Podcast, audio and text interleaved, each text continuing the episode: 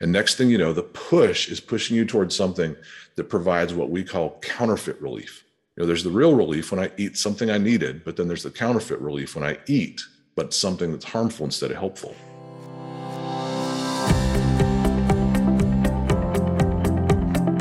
Welcome to From Betrayal to Breakthrough. I'm Dr. Debbie Silber, and today's guest is Bob Hamp. Bob is a licensed marriage and family therapist with 30 years' experience in both private practice counseling and business consulting. Together, he and his wife Polly own Think Differently Counseling, Coaching, and Consulting, as well as Think Differently Academy, an online community for people seeking to live a life of personal freedom and relational health. Bob has written 3 books in the Think Differently series and has spoken extensively around the world on the topic of personal freedom and mental health in the faith-based world. The focus of all of the Think Differently community is to provide an owner's manual for your brain. If you think a new thing, you have a new idea. If you think a new way, everything changes. Grab your pen and a piece of paper for this episode. I'm speaking with Bob Hamp, and we're diving in deep to what's going on with your brain after an experience with betrayal.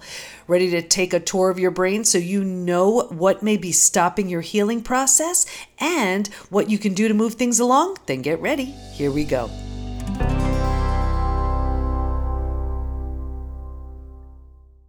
Okay, everybody, we are with Bob Hamp today. Wait till you hear this episode. He actually came in to the PBT Institute to do a masterclass, and it was rated so highly because during that masterclass, he was talking about the dynamics of abuse, and our members got so much out of it. So we brought him back this time to the podcast so all of you can enjoy this conversation as well. Today, we're talking about the 4 levels of your brain when healing from betrayal. So we have a lot to cover. So welcome, Bob. Welcome back. Well, thank you. And thank you for having me back. It's really been great being connected to your community and to what you're doing for people. Thank you so much. So when it comes to the brain is so impacted. When, when we undergo any sort of trauma, and betrayal specifically, it's one of those traumas that really affects the body, the mind, the heart. It's in that one instant, that one earth-shattering moment. You know, I say it creates a psychological earthquake when life is now compartmentalized into 2 camps, before it happened and after it happened. And there's a lot of healing we need to do. So give us an idea. Let's talk about those 4 levels and. Yeah. So, you know, I think the whole community of us that are healers have really benefited from the last several decades of work with the brain and the nervous system, and kind of a whole new way to understand trauma. And as a result, a whole new way to work with trauma. One of the things that we offer our clients, and regardless of their circumstance, and it's particularly helpful when they're dealing with trauma and specific kinds of trauma. One of the things that we'll do is we take them on what we call a tour of your brain. Just so that they understand, you know, we all have one, but we're not always told how to use our brain. You know, people kind of assume that we just know how to learn, and we're going to learn and regurgitate the things we've learned, but we seldom tell people about the various resources that are camped right inside their own gray matter. So basically, the way that we look at it is and again, this can be familiar if people have read the book, The Body Keeps the Score, but also a number of other things, that we put our own language and kind of our own practical steps to it, is there's the top half of the brain and the bottom half. And, you know, when you're dealing with the bottom half, the way that we language that is we say the bottom half of your brain is designed to keep you not dead. But if you really want to be fully alive and live the kind of abundance and, you know, vivacious life that you want and that all of us want, we've got to understand how to recognize and get out of that bottom half of our brain and what kind of things can be evidence that we're in the bottom half, but more importantly, what kind of steps we can take to get from the bottom to the top half of the brain. And so we've got the bottom half and the top half, and then we divide each of those halves in half, also giving us, as we said, the 4 levels of the brain. So I assume you probably do some work with the brain and the nervous system as well. For sure, because the nervous system is completely out of whack after an experience with betrayal. And how do we know? Let's start here. How do we know if our brain isn't functioning properly after an experience with betrayal? Like, how do we know something's off? Yeah, a lot of times we know that there's something off with us You know, things don't look the same. Things don't feel the same. We feel limitations that we didn't have before. Sometimes even, you know, things like brain fog. And so there's clearly something that we're dealing with that's, you know, we recognize it's somewhere in our cognition, or even not just in cognition, but somewhere just in our sensory experience. But one of the things, and, you know, we look, first of all, when we look at the bottom half of the brain, one of the things we've discovered, and both my wife and I are continuing clinical practice along with our teaching and the other things that we do. One of the things we see all the time in our clinical practice is once we take people on this tour, many of them say, I don't think I even knew that I've lived most of my life in the bottom half of my brain.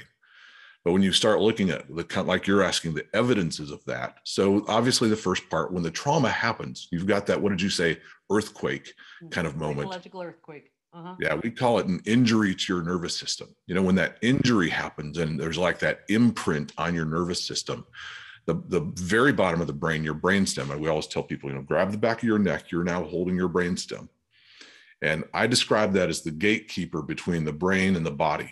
And a lot of people, again, don't know that the body talks to the brain more than the brain talks to the body, but there's this kind of ongoing conversation between the two. And when the body starts to tell you that there's a threat, which of course happens in that kind of tectonic shift that you're talking about, you know, there's clearly a threat, not just a threat, but a real danger in this moment. The gatekeeper part of the brain, that brainstem right back there at the base of your skull, takes over. And when it's activated, the rest of the brain is separated from the body, and the brainstem just starts to do what it does.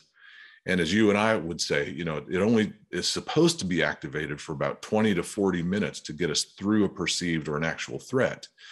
But when you have the kind of trauma that betrayal brings, a lot of times the threat is 24 hours a day, 7 days a week, or the brainstem gets triggered in such a way that even if the threat's not ongoing, the brain can't recognize that. And so it ends up being switched on instead of 20 to 40 minutes.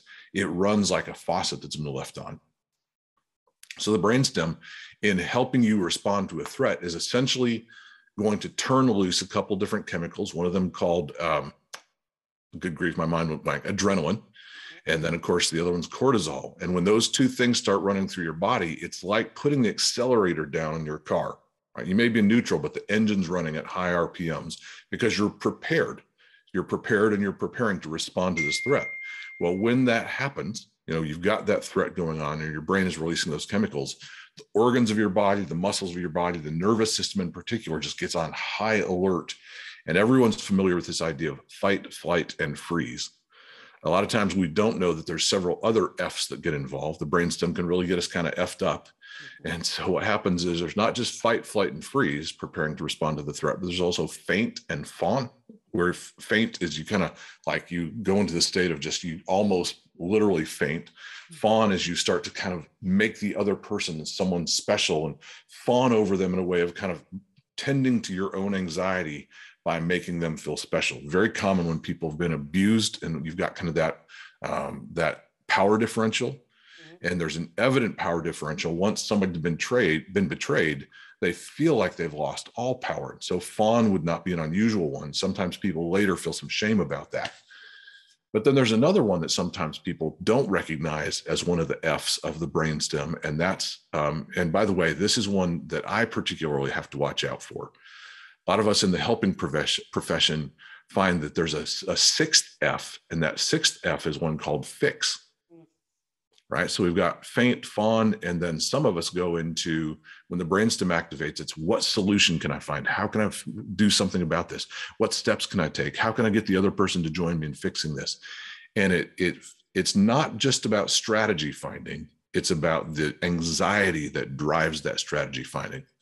So when the brainstem's triggered and the brain gets separated from the body, one or more of those six Fs kicks in and we find ourselves frenetically, let's throw in another F, right? We find ourselves frenetically trying to faint, fawn, fix, fight, flight, or freeze. And then we are without the ability in those moments to really think with clarity, or without the ability to really problem solve. We're certainly without the ability to make meaningful connections to people or even to ourselves. A lot of people will dissociate or disconnect from their state. And so in that moment, it's important when you ask the question, how do people recognize that their brain isn't functioning? This is a tough one because it's kind of like the lens that we see everything else through. You know, I want to just really paint this picture for everybody so they understand. When this stress response is ignited, it's really like, if you can imagine, you know, your blood and oxygen go to your heart, lungs, and limbs so that you can, let's say, jump the curb to safety. There's a car coming at you, you jump the curb to safety. That's what it's designed for. And then, you know, over time, it settles back down, you're okay. But when that stress response is ignited and not turned off, it's as if you're jumping the curb to safety 24/7. So this is why, you know, one of the statistics we have for people who take the post-betrayal syndrome quiz, 45% of them have a digestive issue. So it's so common, and that could be Crohn's, IBS, diverticulitis, constipation, diarrhea. Well, think about it. If the blood and oxygen are going to your heart, lungs, and limbs, it is not available to digest your lunch, right? It's not a time for doing all those other things. So things get really, really affected. And it's so profound because we're the only animal, right? All the other animals, they're in danger and they shake, right? They shake when they're done. I think Peter Levine does so much work with somatic body-based experiencing, showing how animals will shake to relieve that anxiety and that trauma. And we don't, and we just keep it going. And especially when we've got those kind of fight, flight, freeze kind of responses, we think we're going to fix something, but we don't recognize we're not just fixing something outside of us. Something's gone wrong inside. Mm-hmm. And not only is the blood and oxygen not available, but what is available and what's coming in excess is that cortisol and adrenaline. So the organs are taxed, the muscles are taxed. Like I've said before, like a car that's in high RPMs, and rather than just revving for a moment, it stays at that high RPM and the body is just being worn out. So I know you guys do a lot of work with physical symptoms and illness and those kind of things. This part of the brainstem, once it's kicked in and is not being relieved in a natural way, can be an incredible stressor on all the systems of the body. Mm-hmm. Absolutely. So that's what's going on in the brainstem. Tell us what else is going on. Tell us another part of that brain. Yeah. So we're about to move up. And one of the things we teach our clients is that as you start to move up through these levels of the brain, if one level's satisfied, it allows you to move to the next level. When that level's satisfied, it allows you to move to the next level. And so the goal is to get people up into those top two parts of the brain where they can have the fullness of life that they want. And one of the things the brain stem needs in order to get to that next level is it needs to know it's not dying.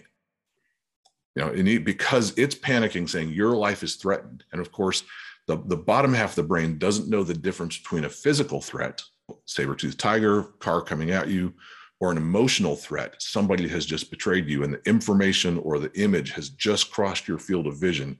And all of a sudden, the bottom falls out. And your brain doesn't know the difference between that and being shot by a 45 caliber pistol. Think about this. Everybody who's listening and watching, think of a trigger. A trigger, you know, it's not happening in that moment, but tell that to your body because your body is responding and reacting as if it's happening all over again. Yeah, your brainstem is doing its job because the trigger creates the perception of threat when you're completely safe in most cases. So here's what I tell people about how to get out of the brainstem. It seems so simple. And we all have a sense that oxygen is important, but I don't think we realize when I said a minute ago, the body speaks to the brain, in some cases more than the brain speaks to the body. I explained to people, you know, I had my brainstem triggered in a very common way recently. And that was, I was in a dentist chair and the camera that they were using to take x-rays hit the back of my throat. Well, obviously that's an existential threat, right, Debbie? And so I feel like my brainstem kicks in and says, you're going to die. But fortunately, I've been in a few dentist chairs and I've had a few times where my gag reflex gets triggered and I know enough to know I'm not going to die, but my brainstem doesn't know things. It just reacts to things. Mm-hmm. So the top half of my brain says, Bob, you're not going to die. But my lungs and my nasal cavity start to do this. Slow, deep breaths. Sends the powerful message to the brainstem that you're not dying. Listen, relationships may be coming to an end. Life may be changing radically, but you will not only live, you'll live to thrive another day. But your brainstem needs to know this. It needs to know in that moment, you're not dying.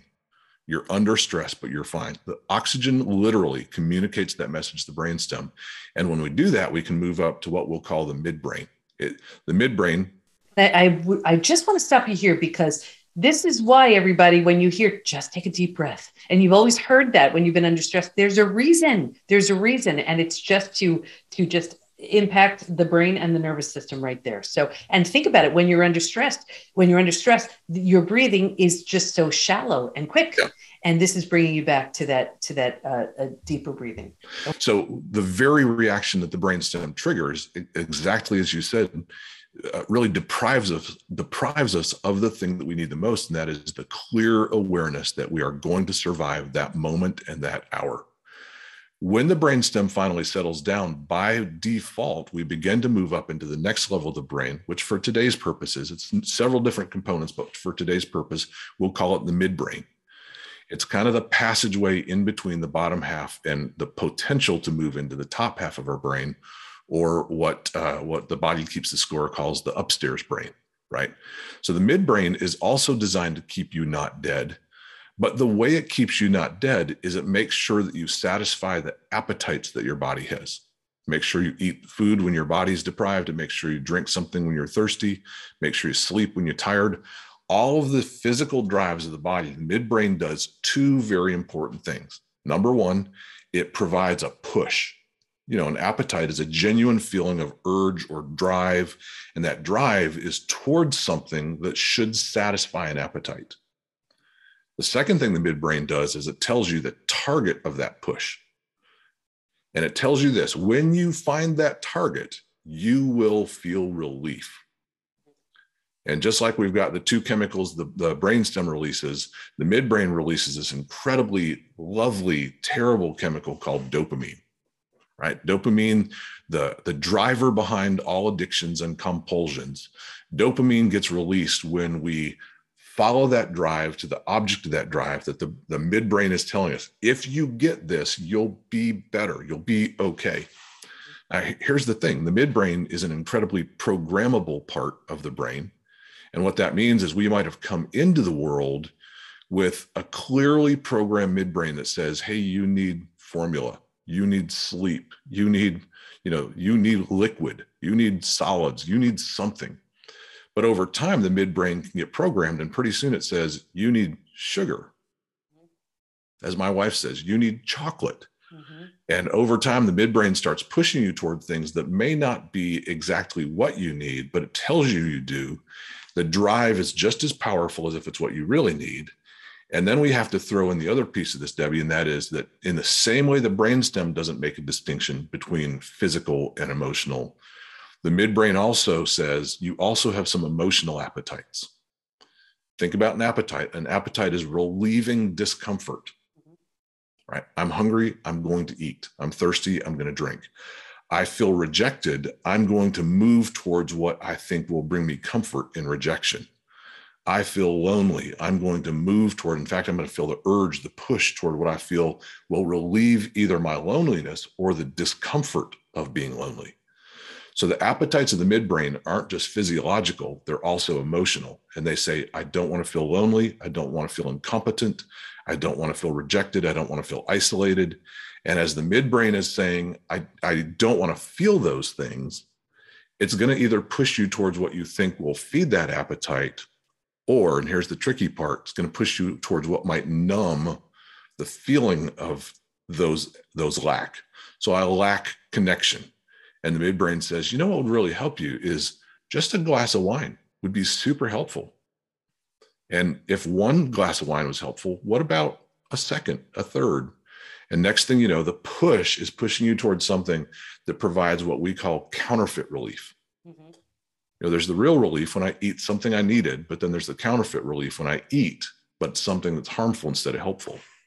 And then the stakes get bigger and bigger. So the amount gets higher and higher. So if it used to take one drink, it takes two. It used to take, one show, you're binge watching a whole series, on and on it goes. Yeah. And therein lies the trouble with dopamine, is dopamine is the roller coaster of pleasure, mm-hmm. right? So dopamine is a pleasure producer, pain number, And so it's an incredibly pleasurable thing to experience. It feels good and it takes away negative feelings. But the dilemma, just like you described, you get enough relief and enough pleasure, but within 30 minutes to an hour, you've cratered. And so I liken dopamine to sugar, right? At one point, I didn't know better than fueling my body with sugar. I didn't know what it really needed. So sugar for me was I'd have some in the morning, some mid-morning, some with lunch, some mid-afternoon, because I'd crash again. You get the high and the crash, and the high and the crash. Dopamine is the same way. You get the immediate relief, but it's not long before you need more, and not just again, but like you said, you need more. So dopamine, well, it feels good if we're using counterfeits, whatever those counterfeits might be, and again, physical or emotional, counterfeit connection, counterfeit satisfaction, counterfeit relief from the appetites or the lack that we feel. So dopamine. Go ahead. Yeah, I love that connection to sugar because it's so true. Think about it. Even when someone, a million years ago, when I was really working in health, I was breaking people of a sugar addiction. And I remember it was really, you're on this roller coaster ride of sugar-induced hormones and energy.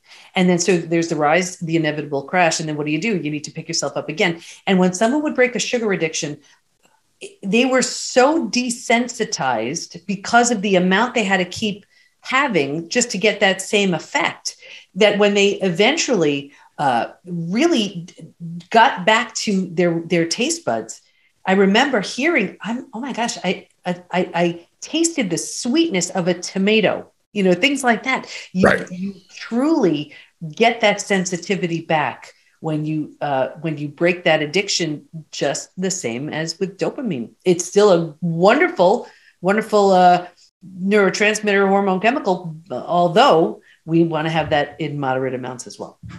Right. Yeah. It's not without purpose. It's just that it's not designed to be the primary fuel that we operate on.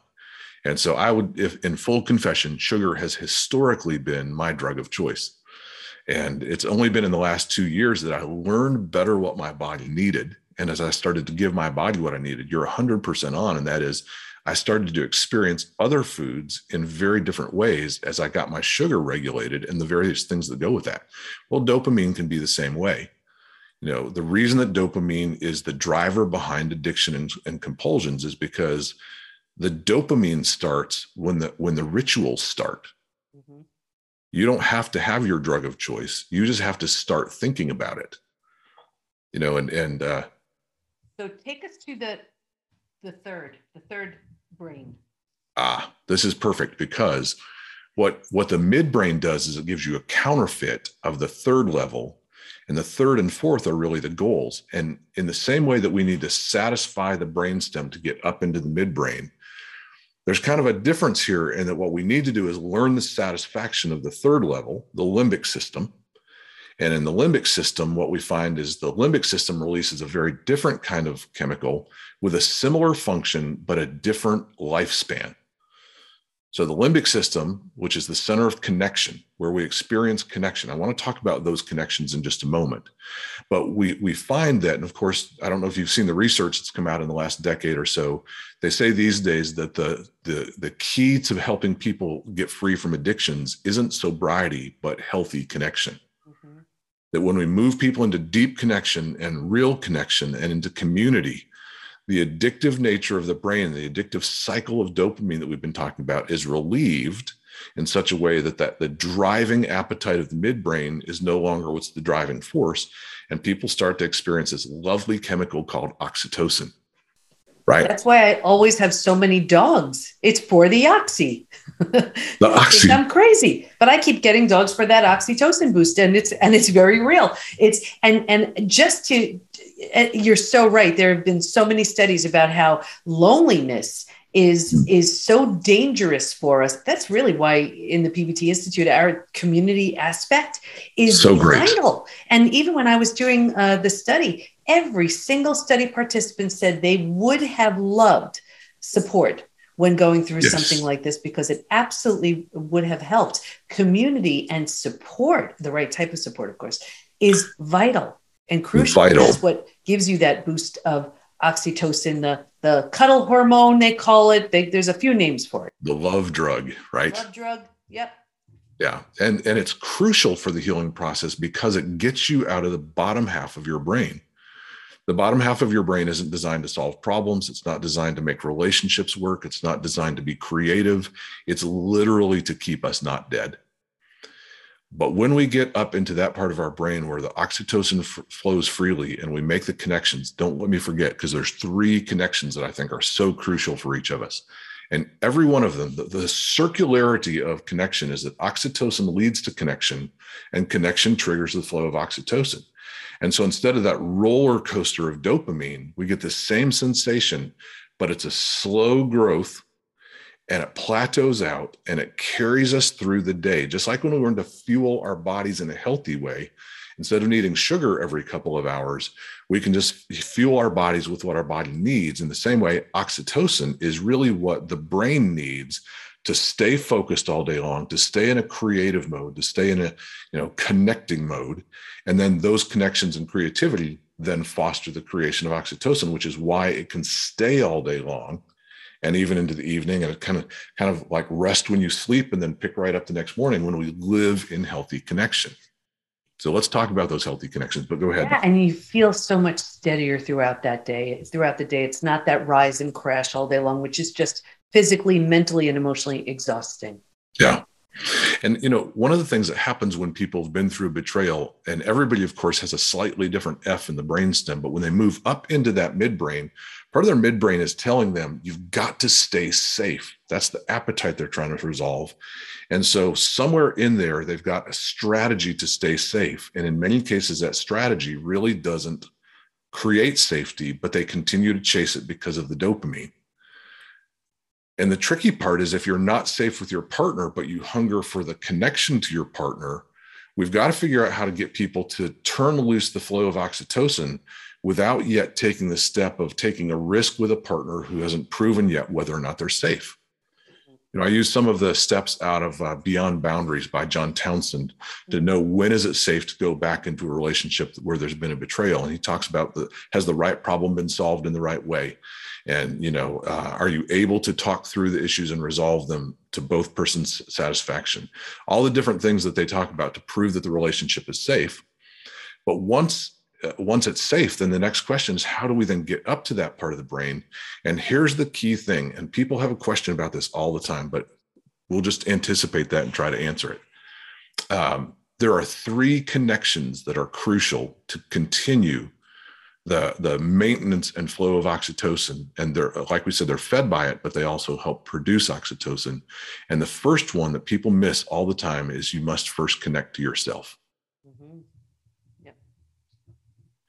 So, yeah, we talked about how the brainstem, when people get into those different Fs, there's a separation between the upper part of the brain and sometimes the entire body. Mm-hmm. And that separation, whether it's a dissociative state or just shut down, whatever it is, what we end up is we disconnect from ourselves when we're in pain as a way of managing our pain.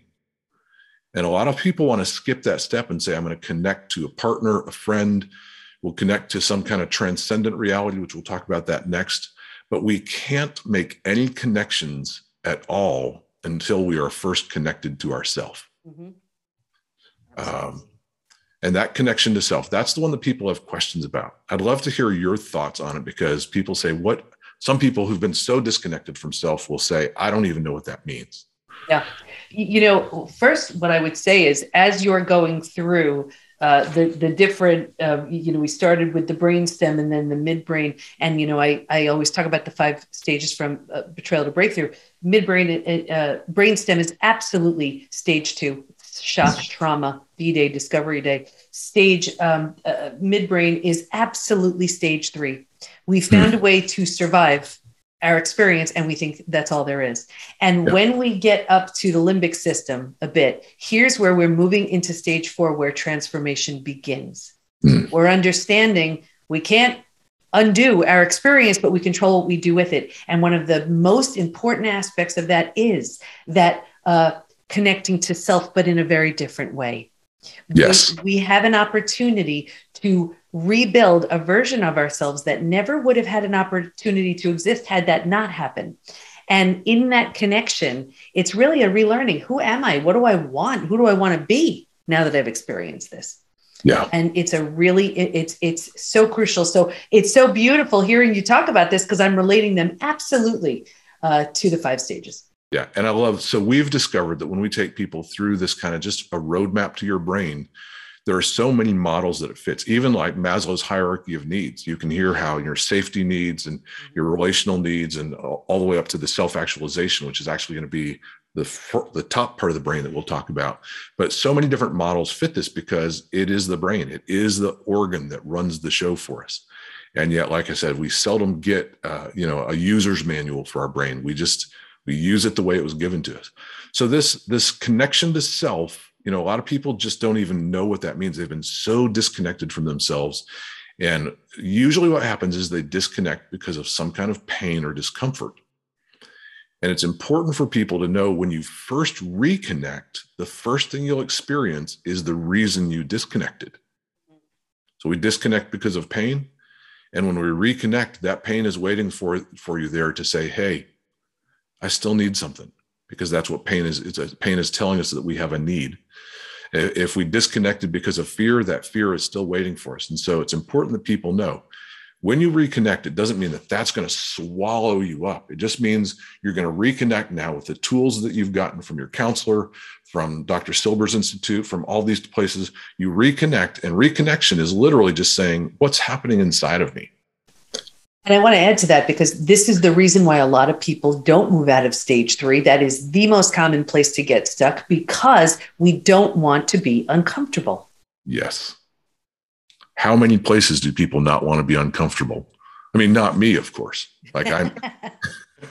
and think about it, that's exactly why we do this. So because we have to face it. We have to take a look at it. And this is all the stuff that we were avoiding by the numbing, avoiding, distracting, the food, the drugs, the alcohol, the work, the TV, whatever your method of choice was. Here's where we say, okay, it's still there when I stop those things, but it needs to be looked at so that it can be processed and released. Beautiful. Yeah. Glad you're bringing that up.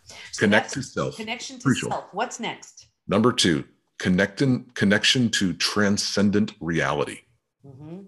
Notice we haven't talked yet about connection to other people. Mm-hmm. That's the third connection. So many people want to jump right to that. So when we talk about connection to self, we've covered most of that, so much in that. And yet, connection to transcendent reality is things like for people with a spiritual path, some kind of connection to your creator or your higher power. For people who may not have that kind of spiritual path, it's a connection to say, I'm part of something bigger than just me.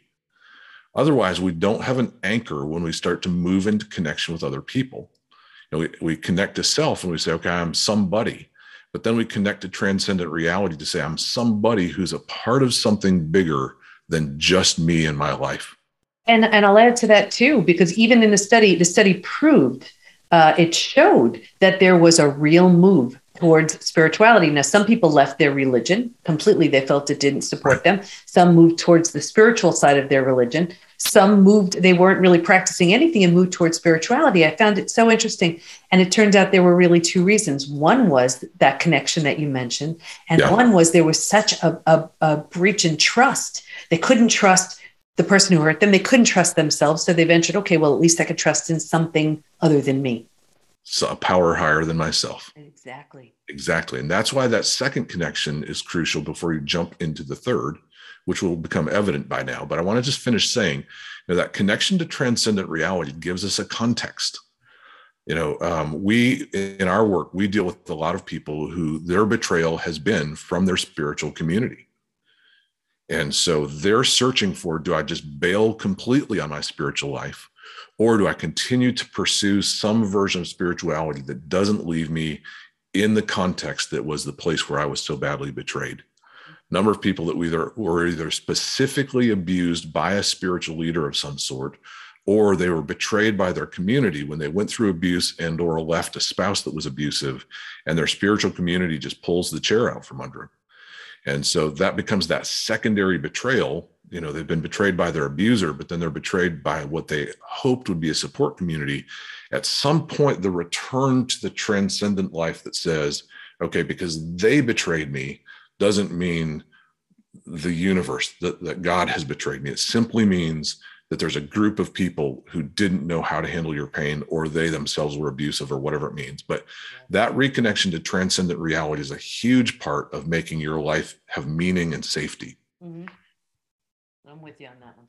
Sure. And then third, the one that most people want to start with is, of course, making connections to safe people. You said something really important when you talked about helping people reconnect to yourself. You said that was stage four? Stage four, yeah. Okay. When people get to stage four, we know, we can't undo our experience, but we control what we do with it. And that support is crucial in every way. And one of the things you said that I really latched onto a second ago is you said, you know, we decide who we're going to be at that point. Mm-hmm. And one of the things we'll be deciding is, how will I decide who's safe in my life? Whereas before, whether because of family of origin or just because of naivety, whatever it might be, we might not even have a filter that says we need to look for safe people. We're just looking for people. You know, if we have betrayals in our family of origin, or abuse or trauma in our family of origin, it's not uncommon that we'll reproduce that pattern at some point. And becoming that different person through connecting to self, we then have an opportunity to say, I'm not just going to connect to a stranger. I'm not going to connect to somebody just kind of randomly who may not be safe. I've learned some filters, things to look for, things to pay attention to in my own gut. You know, I've got the Dr. Silber's post-betrayal trauma program that's going to help me know what safe people are. I've got all those ways to know. So now I'm not just going to connect to a person, but to a community of people who are at least much more likely to be safe people. You know, I love that you're bringing this up, because it is so, we see this all the time. When someone moves from stage 3 to stage 4, one of the most common things we see is a change in relationships. If the people weren't, you know, that were your friends, weren't there for you, you don't take them with you as you move into this transformation. And, you know, and I always use this example. It's like if you were to move to a new house, office, condo, apartment, whatever, you know, your stuff isn't all there, but it's going to be okay. And you have that sense about, okay, here we go. We're starting something new. And if you were to move, you don't take everything with you. You don't take the things that don't represent who you want to be in this new space. So if those people don't represent who you're becoming now that you've connected with yourself, and something bigger other than you, you just don't take them with you. You're on a very different track to very different relationships. So crucial, mm-hmm. So crucial, because one of the things, I'm a family therapist by training. And one of the things we help people examine is really the patterns of their life that they've established based on the patterns from their early family experiences or early life experiences. And we don't just change what we do, we change the patterns of our life, the relationship patterns, communication patterns, and even then the type of people that we decide to connect to. Now, like I've said, wonderful stuff. I want to make sure we have time to get to number 4. Yes. So hear carefully, when you satisfy the brainstem, we can get to the midbrain. When the midbrain is satisfied with, instead of its counterfeits, but the real need, which is connection, that carries us up to that third level. And I used to kind of wrestle with this one, but what I'm going to say is when the connection needs are met, we can now move to the neocortex. If the brainstem was grabbing the back of your neck, put your hand on your forehead, you're now holding your neocortex in your hand. You've moved from the most primitive part of your brain that's not designed to do anything but keep you not dead, to the part of your brain that's going to create the life that you dream of. It's the most sophisticated, most complex. It's designed to recognize patterns and solve problems and come up with brand new synthesis of ideas. It's really the center of complex awareness, and specifically complex awareness relative to your context. In other words, I'm not just aware of the room around me, but I'm aware of me in this room. How am I related to people? How am I related to objects? How am I related to processes? And so that would be the place where, if we want to talk about identity, knowing who we are, that's going to, not just the idea, but the reality of knowing who we are, being comfortable in your skin, means that we're able to function out of that highest level. So this is why it connects also to Maslow's hierarchy of needs, right? At this point, we can actually become the truest, most complex, and richest version of ourself. In the neocortex. And out of the 5 stages from betrayal to breakthrough, this is stage 5, everyone. I love that, by the way. It's so great. And like I say, we use a couple other models also that this particular roadmap of the brain helps people see. It's hard to get to the latter stages of freedom and healing and restoration when you're still just trying to survive. And yet the bottom half of the brain needs some things. It's not as if your brain has betrayed you. You've got to satisfy the appetites of the bottom half of your brain to get to these places. And when you have that roadmap, one of the things we've discovered about this roadmap is it really helps people just let go of shame. Mm-hmm. People think I'm inadequate, I'm incompetent. Why am I so bad at relationships? Well, because the bottom half of your brain isn't designed to solve problems and have relationships. Let's satisfy the real needs of the bottom half. You can get up to the limbic system and form healthy connections. And in those healthy connections, you can find the truest version of you. So I'm going to tell you why I struggled with that. Do we have time for me to tell you? Go ahead. I struggled with that because I used to say, and still do, we should be able to be the truest version of ourselves no matter what the context is. And so why should we need connection to become who we are? And I started realizing none of us are an island. Whether it's like, for me, the connection to my creator is a significant part of me being who I really am, but also my connection to myself. And so there really is a need to pass through the sustenance of healthy connection to both find and sustain my truest self, as it is with each of us. And so I'm much more comfortable now saying, when you satisfy the connection needs, we can really become the truest version of ourselves. And just for everybody listening and watching, you're going to like who you find. Yes. Oh. You're just going to clear some stuff up. You're going to really like who's there, because this version of you is being created deliberately and intentionally. That's what happens with betrayal. Everything you don't like about yourself, that maybe you didn't have boundaries in place, whatever it was that was going on, you get to redefine and recreate all of it, and do it in a way that is so intentional that you create someone you really want to spend time with. So it's a great thing. And it's so consistent that people dislike their picture of themselves, but their picture comes from living out of the bottom half of their brain, which isn't designed to be your truest self. It's designed to make sure that you don't die today. Yeah, big difference. And this is fascinating, Bob. What do you want to make sure everyone knows as we wrap up? I think I want them to know what you just said, and that is that if you recognize that you've lived in the bottom half of your brain, then you don't really know yet what you're missing. And what you're missing about your truest self is that you're a pretty amazing human being. The brain's an incredibly complex organ, but the bottom half isn't designed for you to live the fullness of your life. It's designed to just make sure you survive to do that. And if you've lived out of the bottom half, you have a picture of yourself that's based on survival, not based on becoming.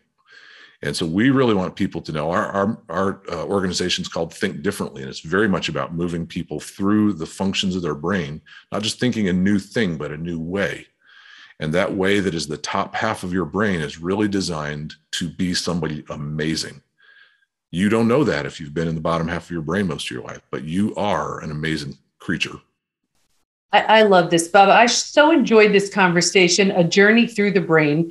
And I'm fascinated by how beautifully this syncs with the 5 stages from betrayal to breakthrough. Stage 1 is before it happens. So really, when you look at from the moment of shock and trauma, you took us right through stages 2, 3, 4, and 5 through the different areas of the brain. So this was absolutely perfect. The synergy is just incredible. Love it. Where does everybody go to learn more about you and the great work you do? So we are Think Differently Academy. The URL would be tdacad. So tdacad, Think Differently Academy is tdacad.com. It's a subscription-based service, but there's also several free things. We've always said that several things will be free just because everybody needs to know the dynamics of abuse. Everybody needs to understand how to become who you are, and a couple other key things. We've got a teaching that my wife does on suicide. So for people who are, struggling with those kind of thoughts, that would be something we're never going to charge for. But so tdacad.com is all of our content and all of our community. Wonderful. And you see why I keep bringing them back, everybody. Bob, thank you again so much just for your insight, your inspiration, and really for making it just so doable. And when we know where we're living, we can know what we need to do to get to the next place. So yes. I appreciate you and this conversation. Thanks so much. Thank you again.